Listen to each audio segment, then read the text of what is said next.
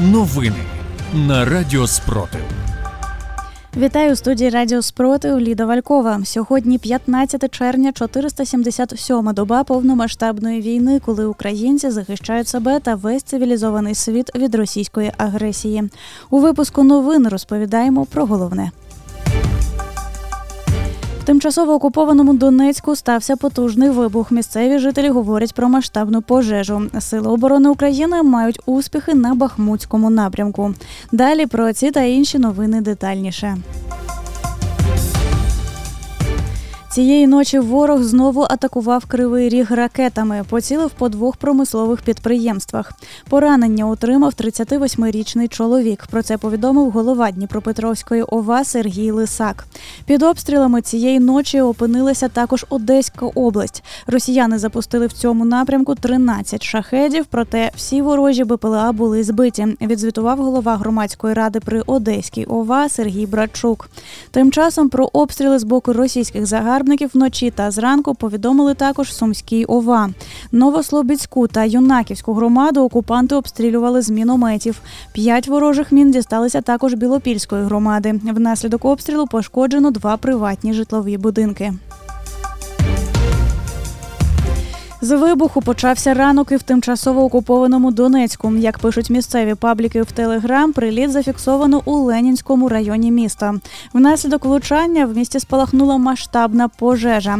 Пропагандистські телеграм-канали заявляють, що нібито у районі Донецька та Макіївки спрацювала ППО.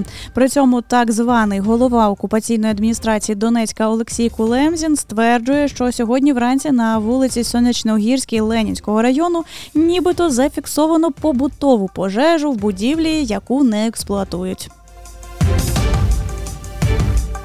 На Херсонщині внаслідок підриву Каховської гідроелектростанції залишаються підтопленими 44 населені пункти, 27 з яких на правобережжі, а 17 на тимчасово окупованому лівобережжі регіону.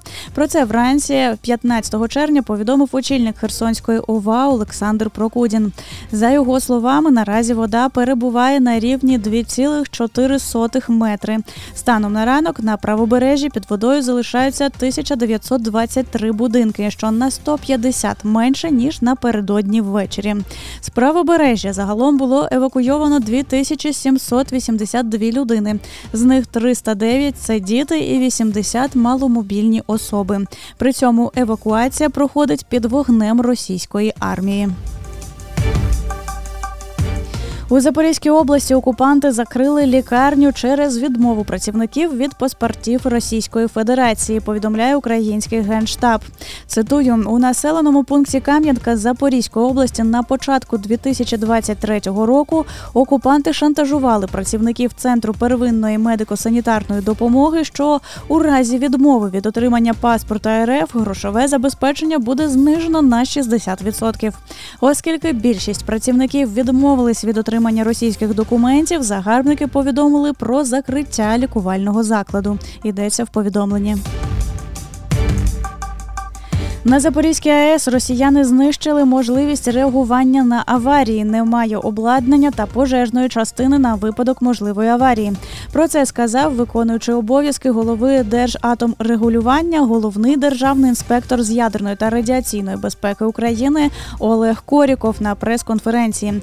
Зазначив при цьому, що на атомній електростанції більше немає автоматичного моніторингу радіаційної безпеки.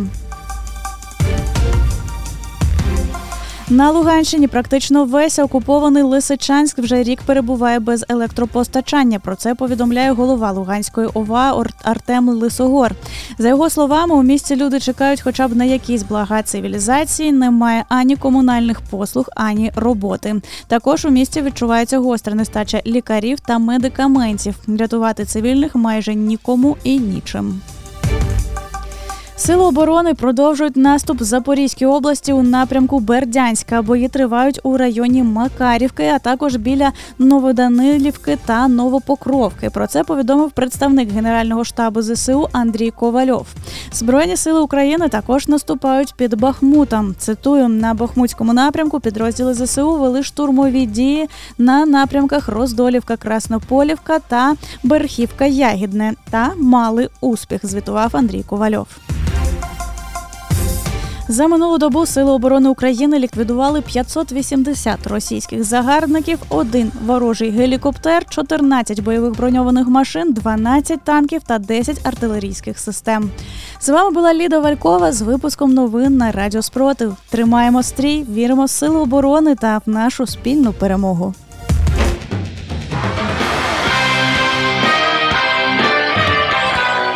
Радіо Спротив. Радіо визвольного руху.